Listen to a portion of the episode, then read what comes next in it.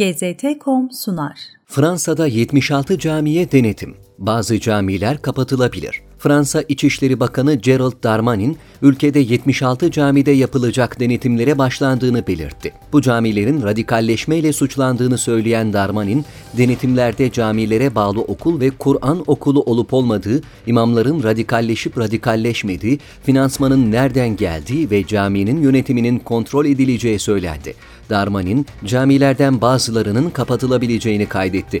Darmanin, 3 Kasım'da yaptığı açıklamada Emmanuel Macron'un Cumhurbaşkanlığı görevine gelmesinden bu yana son 3 yılda 43 caminin kapatıldığını kaydetmişti. Fahrizade suikastına dair istihbarat ciddiye alınmadı. İran Ulusal Güvenlik Yüksek Konseyi Genel Sekreteri Ali Şemhani, İran istihbarat birimlerinin hassasiyetle Fahrizade'ye yönelik bir saldırı olacağı ihtimalini ve olay mahallini öngördüğünü ancak Fahrizade hakkında 20 yıldan bu yana tekraren birçok suikast istihbaratı olması nedeniyle gerekli ciddiyetin gösterilmediğini vurguladı.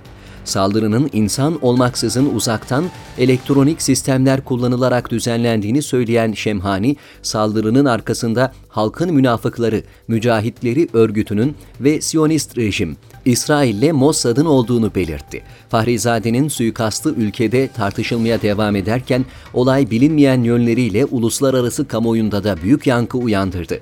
Suikasta ilişkin pek çok soru halen yanıt bekliyor.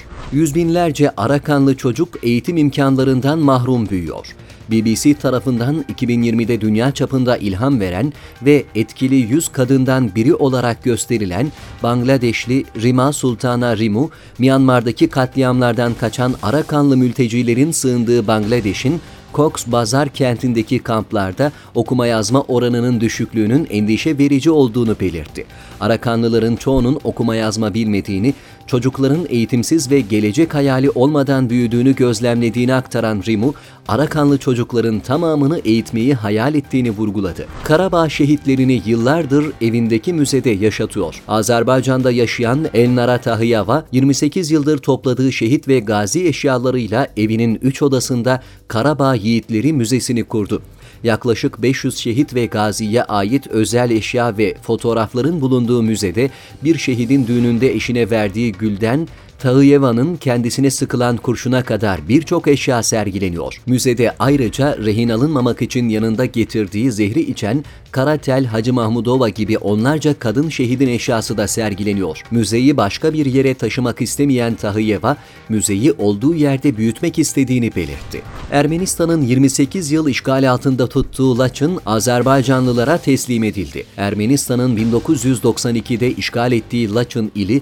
28 yıl sonra gerçek sahibi Azerbaycanlılara teslim edildi. Ermeni nüfus 1 Aralık itibarıyla Laçın'ı terk etti. Bölgeye Azerbaycan ordusu yerleşti. Dağlık Karabağ'la Ermenistan arasında tek yol olan Laçın Koridoru diye isimlendirilen geçit bölgesi ise şimdilik 5 yıl boyunca bölgede geçici görevli Rus askerlerinin kontrolünde olacak. Laçın Koridoru yıllarca Dağlık Karabağ'ın sözde Ermeni yönetimi için adeta bir can damarı oldu.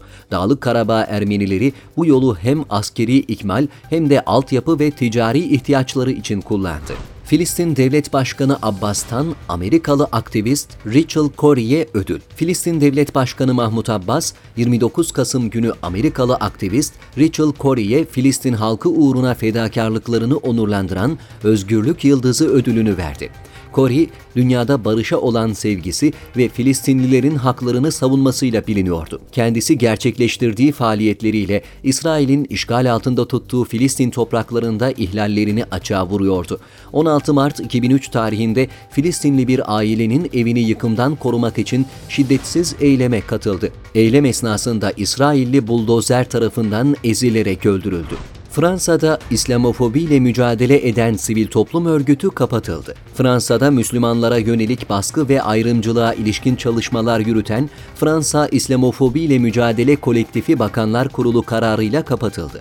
Fransa İçişleri Bakanı Gerald Darmanin, Twitter hesabından Cumhurbaşkanı Emmanuel Macron'un talimatıyla ve Bakanlar Kurulu'nun kararıyla Fransa İslamofobiyle Mücadele Kolektifinin feshedildiğini belirtti.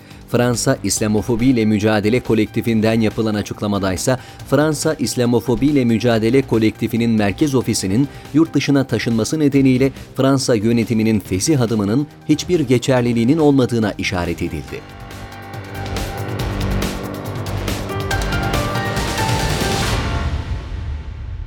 GZT.com sundu.